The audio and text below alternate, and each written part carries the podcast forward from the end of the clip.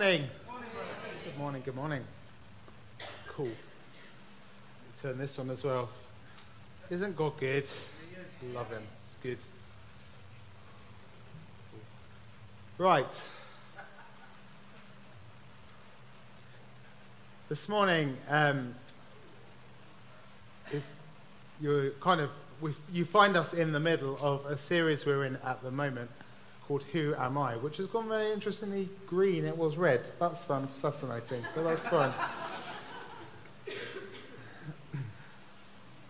and I just, I wanted to start this morning. There are a few things I wanted to say this morning, but the first of those is I just want to again commend the importance of the fact we're talking about this with you, um, to you. I just want, this is such an important topic and something that is so often overlooked nailing what we believe about ourselves and who we fully are and grasping an understanding of our identity is so, so, so important. And we're in a, as a church and as individuals, are a moment a place where we're exploring that more. We're finding out what, what that even looks like. And more than ever, I just want to ask, I just want to encourage you to lean into all of the stuff we've been talking about over the last few weeks. Please don't treat this as a lot a series of nice Sunday talks. But this is an opportunity for you to step into considering and asking God, who am I in you? How do I live my true identity and what does that look like? I might even go as far to say this is a moment of repentance for us as we change the way we think about who we are.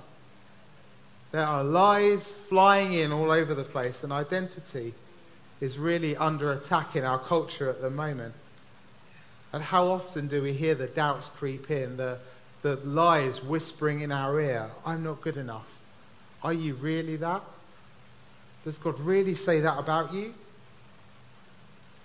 Those are lies coming in to disempower us, knock us off our, our course. And we've been looking at statements over the last, uh, we'll get to that in a minute, over the last um, few few weeks. And it would be so easy to look at those and go, oh, they're all, I can't say them about me because they're lies. They're not true. But God says them about you. It's written in His Word, in the Bible, about you. And you could say, well, I don't look like that. That doesn't look like me. I don't believe I walk in that. But as, a, as an illustration, as an example, um, me and a few other guys uh, did a walk uh, last Saturday, 55k. We walked from Wye to Dover. Uh, you might see the plaster still on my feet as a result of that. But as part of that walk, that route, you go through an orchard into just before you get to Charlton. And you walk through, and there are apple trees everywhere as you walk down through this orchard, there's rows and rows and rows and rows of apple trees. And but as we walked through in, in June, they're not really you can't really see any apples on the apple trees. You can't really see the fruit yet of what the potential is. But the guy who planted the orchard there knew he'd planted apple trees. There's a whole setup there with fruit pickers ready to go and pick the apple trees when the fruit's ready to be picked. It would all be a waste of time if we didn't trust that they were apple trees, if they were just random trees. The setup there is huge. But it could be quite easy to say there's no apples, so that's not an apple tree. But it is because the guy who planted it knows what he planted. He knows what he put there. And in the same way, just that God has created us and knows who we are, he knows the potential that he's put inside of us. So, as we look at these statements, today I'm talking about I am victorious. But as we look at all of these statements, they are true about you. Oh, and it's just an opportunity for us to change our thinking, for, for these words to fall onto to fertile soil where maybe we've heard them over and over and over again. To actually believe them for ourselves. We are called to be believers. There's a clue in the title there.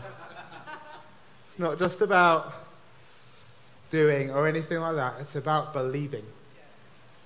And we need to believe this about ourselves, and it unlocks so much more to us. God's created you, He's planted you, He's made you, He knows all about you. And this whole series is called Who Am I? But it should be Who Am I in Christ? Because He's created you, He knows you intimately, He knows you beautifully. He's excited when you get up every morning. And it says in, in the Bible that all of heaven's like on tippy toes, waiting in anticipation for the, the believers to realize who they are. So every morning, the angels, God, is there going, is he waking up today? What's going on today? Is there a new realization of who he is, of who I've called him to be? They're excited for us to catch on.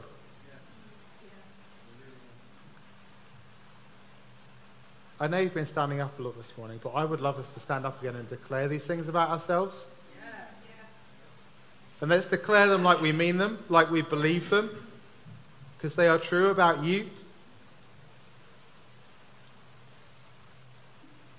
So I am in Jesus.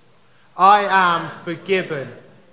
I am alive, raised up, and seated with Jesus. I am holy and blameless. I am loved and can grasp it. I am victorious. I have God's power and I've been chosen to bear fruit. That's all true about you. Cool. Grab a seat. So this morning, I'm talking specifically about I am victorious. And I wanted to read this segment um, from the letter of Romans to you. It's a reasonably long passage, but I just got so excited I was reading it. I was just like, oh, I've got to keep reading more and more and more. And I think this is, there's so much truth in here that God wants to impart to us and bring to us and pick out to us this morning. So it's going to come up on the screen. If you've got your Bible, it's Romans 8. I don't know what page it is in yours, I'm afraid, but it's Page 413 in mine.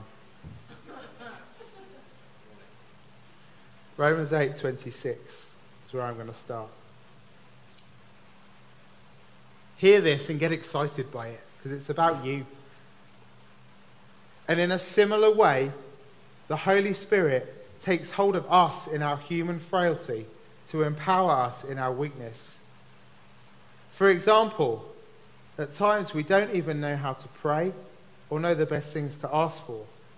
But the Holy Spirit rises up within us to super intercede, not just intercede, but super intercede on our behalf, pleading to God with emotional sighs too deep for words.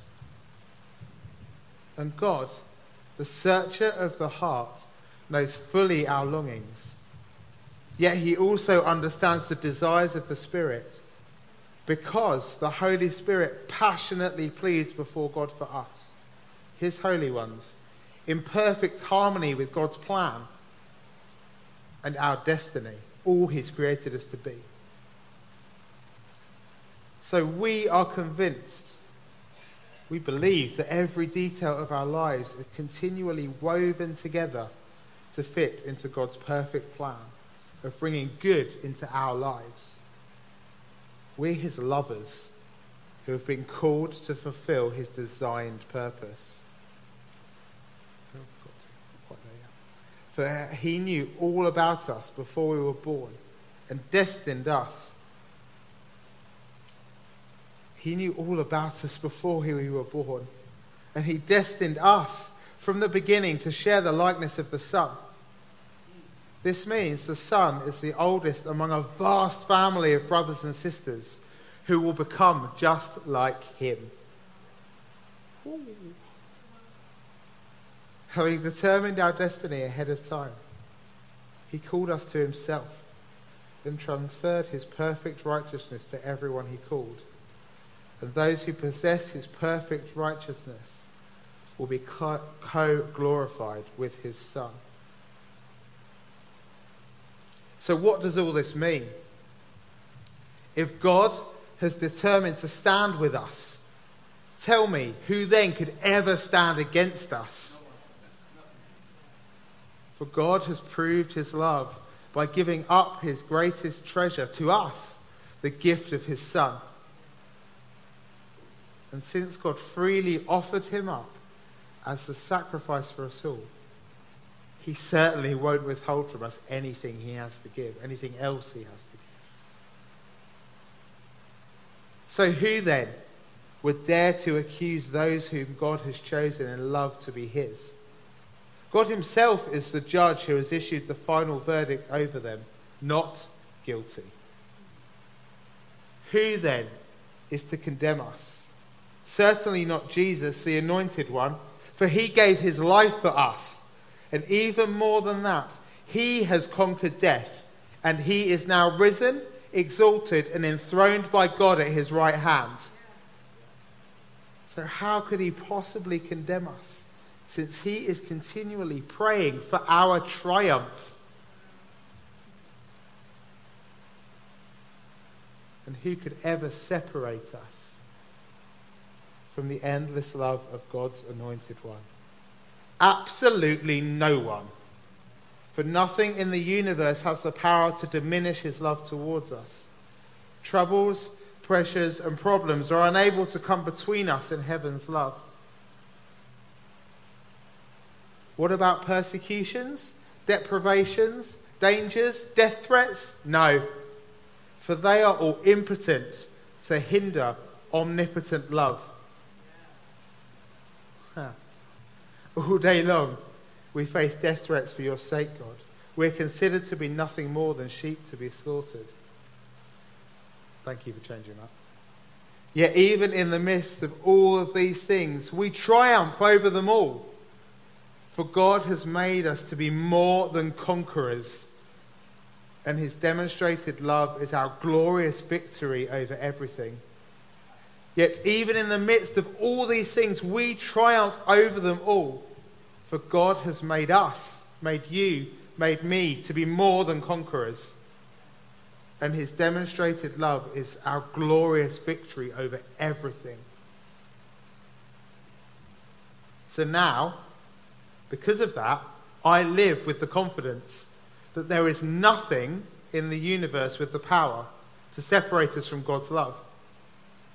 I am absolutely convinced that his love will triumph over death, will triumph over life's troubles, will triumph over fallen angels or dark rulers in the heavens. There's nothing in our present or future circumstances that can weaken his love. There's no power above us or beneath us, no power that can ever be found in the universe that can distance us from God's passionate love which is lavished upon us through our Lord Jesus, the Anointed One. Come on.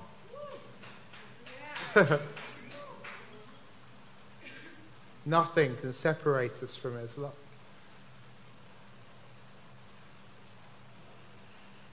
So I wanted to focus on that one verse in the middle, which is just the one I was going to read, but then I got excited by the rest of it. So.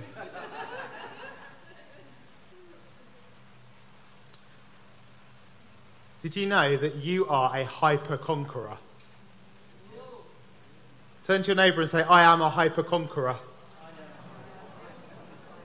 the word that Paul uses in that letter there, it's, um, it's more than a. oh, my iPad's playing around all over the place. I might have to hold it. I'm a hyper conqueror. Paul's uh, word for conqueror in the Greek uh, is nikao. It's where we get uh, like Nike from. It means victorious. It means to conquer. It means to carry off the victory, come over victorious. But Paul doesn't just use that word nikao there. I don't even know how to pronounce that. I'm not Greek, but he uses the word hyper nikao, which is a hyper conqueror. Imagine taking someone who's active and making them hyperactive or someone who's mobile and making them hypermobile. It's that extreme of movement, that extreme of conquering. Conquering is when, in, in a war, someone will come off and they'd be victorious, but there's that idea that they'd then gain land. They'd gain, um, they'd gain status. They'd, gain a future that their children's children could grow into.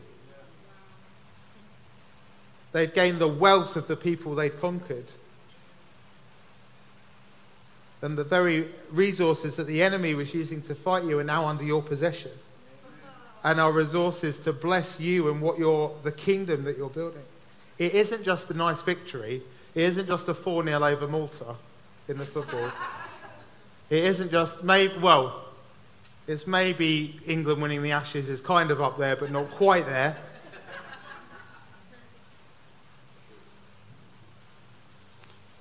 It means that persecution, tribulation, and even death itself for you cannot conquer you. Because Jesus has already defeated them. Even if we die, we go to heaven, death is defeated, it has no sting, it has no power over us. We are hyper conquerors and have the ultimate victory. We take the spoils from the devil, the spoils of war, the very places that are the hardest, the darkest, and we're able to enter into those. And because of Jesus inside of us, we carry something awesome, and we can step into those places and bring light.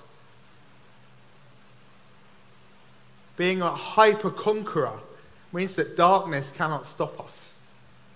Darkness cannot stop Jesus.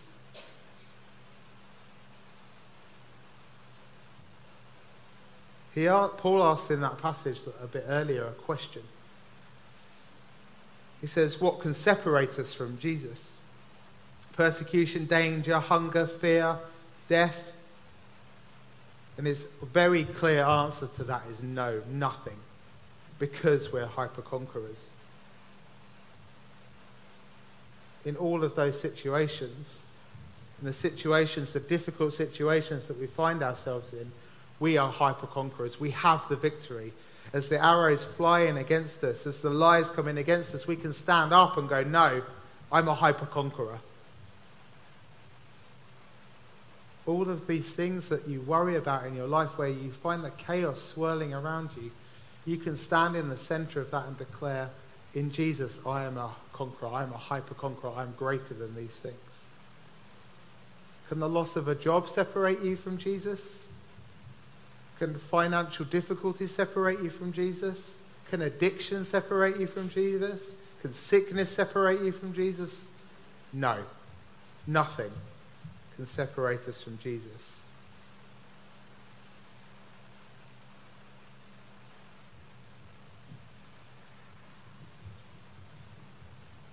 And the beauty of it is as people who carry light into dark situations, light cancels darkness. It's not like when you turn your bedroom light on in the morning and, and it's dark in there, you have to uh, like coax the light out. God, I, I bless, I play increase on your light to cancel out the darkness. You turn the light on and the darkness is gone. As I was reading about this and taking it in, I, I imagine situations and people that, that I know are difficulties in their life you go, I don't know how to overcome that.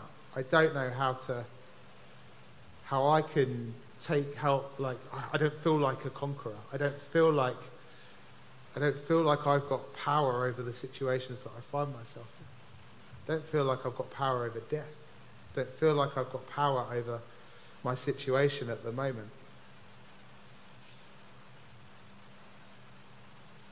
And so I asked the question how do we access this idea? How do we access this, this hyper conqueringness in our lives? And I've had a few conversations with people about that. I went to God. And the really key thing for me in all of this, it's in Christ that we're hyper conquerors. It's not in Chris that I'm a hyper conqueror. It's in Christ that I'm a hyper conqueror. It's not in my own power. It's not in Vic that she's a hyper conqueror. It's not in Herbs that he's a hyper conqueror. It's in Christ. And there's a humbling of ourselves as we lay down our own strength, we lay down our own power, we die to ourselves in those situations. And it's in dying in there that Jesus releases the resurrection power. And it's in Christ that I'm victorious, not in myself. So, all of these situations that we find ourselves in, how much do we try and focus on our own solutions to get out of them? Rather than maybe listening to the Father's voice and going, God, where are you leading me in this? What's the solution that you have in this? How can I conquer this situation? It's Jesus that won the battle. It's not me that won the battle. I submit to him and I go, Jesus, Father God, how, where are you leading me in this? We need to humble ourselves, submit, listen to his solutions to the problems we face and the problems that we find that need conquering and what we stand against. All of heaven is there cheering you on. The armies of angels are there. As we sung in that song just now, this is how I fight my battles. That song's based on our packet, passage in 2 Kings.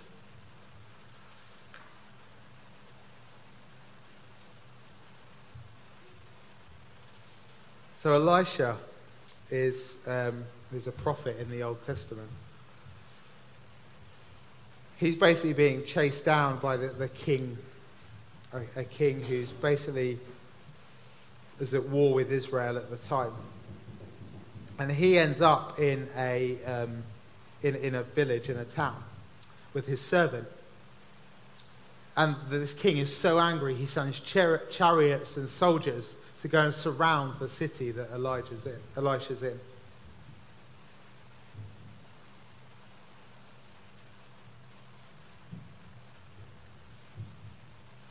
And as they're there, and as the servant wakes up, he wakes Elisha up and goes, What, what, what are we going to do?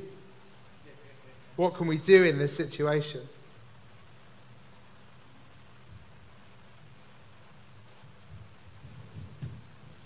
So I'm going to read from 2 Kings 6.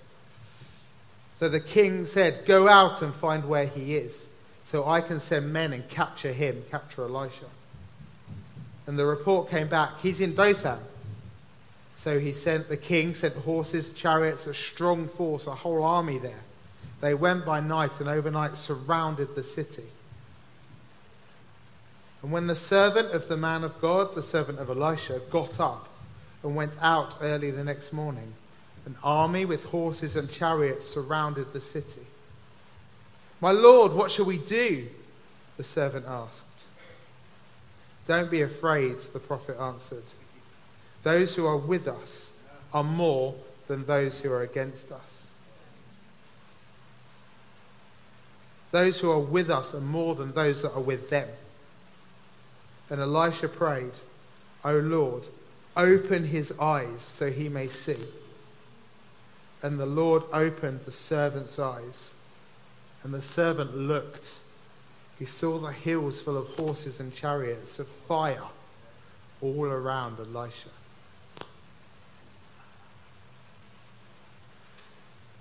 Elisha then goes on to pray over and he strikes the army with blindness, and then there's a whole um, thing where he leads them into the camp and they share dinner together, which is fascinating. You should read the rest of 2 Kings about that. But God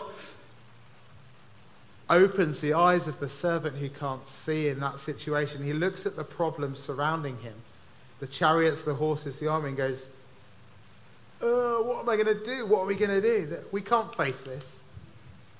And Elisha prays for him, and his eyes are opened to see heavenly angels, a heavenly army of fire surrounding them. What a sight that would be. And I wonder how often we find ourselves like our servant in the middle of that situation that says, I can't see a way out of this. How do I get out of the, the, the, the, the space I'm in at the moment? How, what do I need to do to, to move? I'm, I'm just surrounded when it looks like I'm surrounded. God wants to say, Look, you're surrounded by me. You're surrounded by the heavenly host. There's been a, um, a battle on for this building. And last year I had a picture. We had to negotiate with the landlords. They'd come, come to us with quite an unreasonable rent demand. And God gave me this very picture because I was like, I don't know what to do. And God said, Open your let me open your eyes to what's going on. And I saw a vision of this building surrounded by angels. Surrounded by angels' armies, going, This place is protected. Don't worry, I've got this. Absolutely got this. And I felt God kind of say that to me. And that led to, so this was at Wildfires, not this year gone, but the year before. That led to me coming back and just a feeling and a longing to come into this space regularly and just worship more. An increase in worship and acknowledging who God is. And sometimes in those places of, of, of, of war and battle, when we're surrounded, we just need to get on our knees and listen to what Father God is speaking to us, what Father God wants to tell us, what Father God wants to release to us, and listen to His divine solutions to the situations we find ourselves in. And it's in those situations we step into who we are as hyper conquerors, because we have the heavenly army surrounding us. And if we've said our yes to Him, if we're in relation to Him, we are victorious. I am victorious in Christ. I am more than a conqueror in Christ. And so are you. Which is a beautiful, amazing, wonderful thing. Can you stand for me, please? I'll stand for Jesus rather than me, but yeah.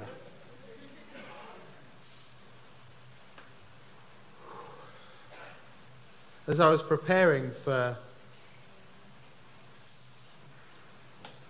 as I was preparing for the, for this morning. I think there are situations, I've probably described some of them, where you found yourselves, like the Elisha servant, in the middle of a, in the middle of a storm, in the middle of a, a situation of feeling like you're surrounded and armies are closing in on you, lies are closing in on you, ill health is closing in on you, debt is closing in on you. And this is a moment this morning for the scales to be lifted from your eyes, to look beyond what you can see in front of you to God's, God's army surrounding that situation. And it comes from getting on our knees and worshiping.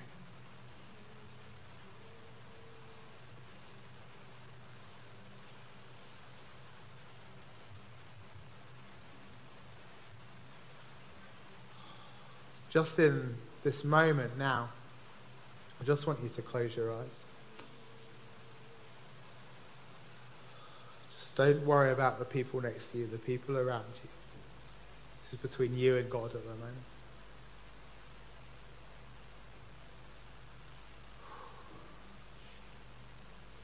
moment. just reminded of when Jesus calmed the storm. He's on a boat with a load of fishermen who know the seas and are absolutely terrified. And in that moment, Jesus is sleeping. He's chilled. He's all good. And they come and wake him up, wake him up. They come and, they come and wake him up. And in, in a split moment, he goes, Storm, shh, be quiet, go. And that's the power in, in declaration. That's the, the, the, the power that Jesus gives us in Christ. We are conquerors. And the storm swirling around us that's causing us to fear Jesus, in a word, can end it like that. says, trust me in this. Don't need to fear. We don't need to worry.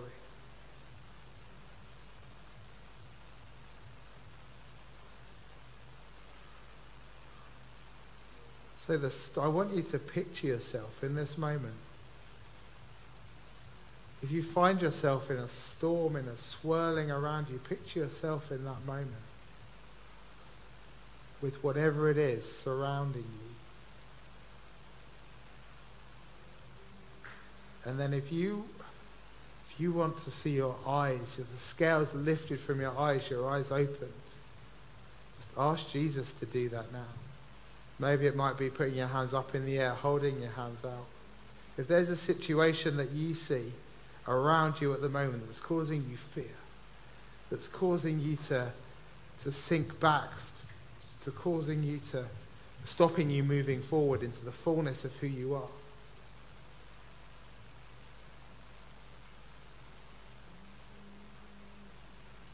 But ask Holy Spirit right now to remove the, the, the scales from your eyes so that you can see clearly you can see the solution. You can see angels' armies fighting for you because you are more than a conqueror in Christ. And turning to Him, looking to Him, that's your solution right there. There's power in that.